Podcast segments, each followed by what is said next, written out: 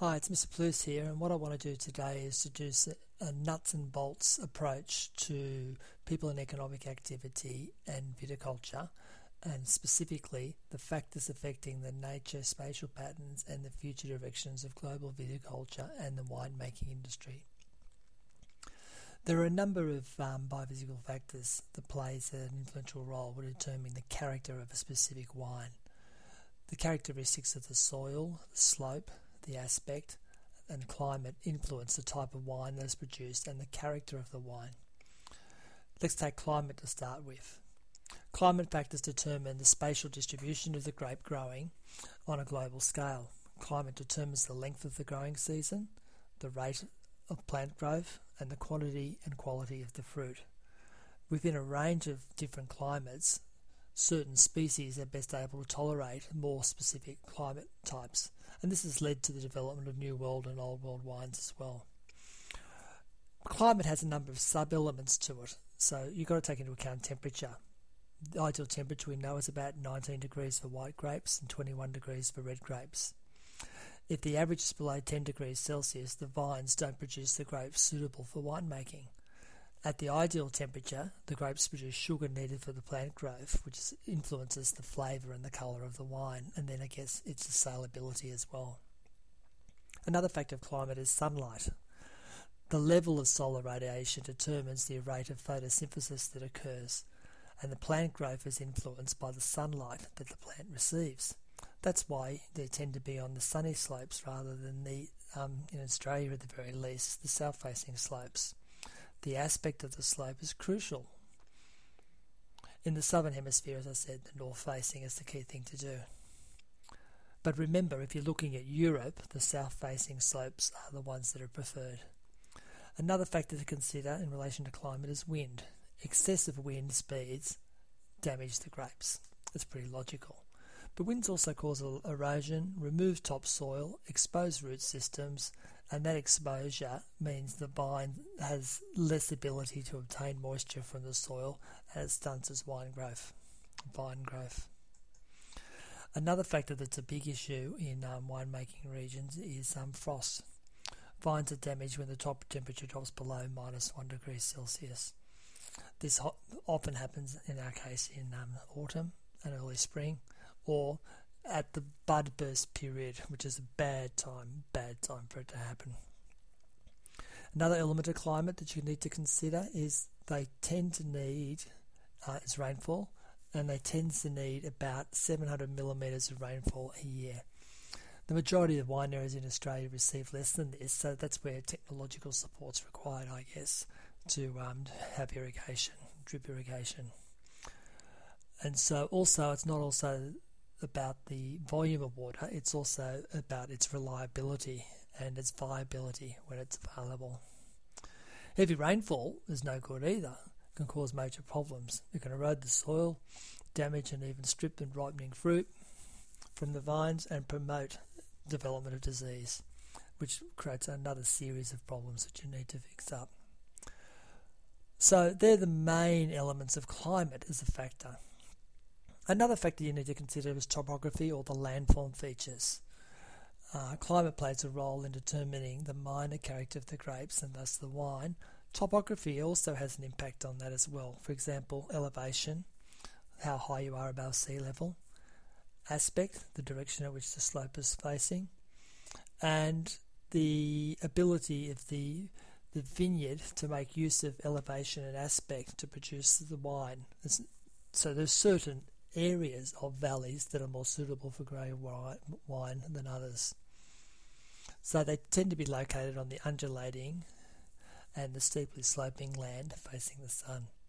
And they're often planted in contour banks to prevent erosion and reduce the intake of water from rainfall with gullies between them so the water can run off. Another factor that you need to consider is soil. The soil depends on the parent material, that's the rock beneath the surface that has been broken up over thousands, if not millions of years. And then also related to that is the physical and chemical and biological weathering that occurs, and that creates the soil that's required. Basically, soils for viticulture are generally fertile and deep. The deep soil assists with the development of the wines, the vine's root system. A shallow and drier soil is better for producing quality wines. Soils depend on the character, okay, of the water supply, the temperature, um, the amount of soil, all those factors in relation to soil influence the growing of grapes. Another factor that you need to consider for um, winemaking is pest and disease, the aphid, A-P-H-I-D. Um, it's a it's a major source of damage to um, grapes all over the world, particularly in France. Um, basically, plantations that were affected by the aphids were um, lost a lot of productivity. It's another few other names for it. Um, my pronunciation is not very good here, but it's known today. It's a specific species in North America um, called the Phylloxera which is P H Y L L O X E R A, and it causes these vineyards in North America to fail. So it causes a disease that is fatal to the European varieties of wines. So there's a few things there on that front. Um, there's several theories why phylloxera was ignored and possibly caused the disease that resulted in the failure of many, many, many, many vineyards basically what happened was people weren't paying attention to the issues that were causing the disease and they needed to be addressed. So it's important not to have your head in the sand over issues. Another factor that influences the growing of wine, which tends to be more away from the biophysical factors, are social and cultural factors. The global pattern of wine consumption is changing.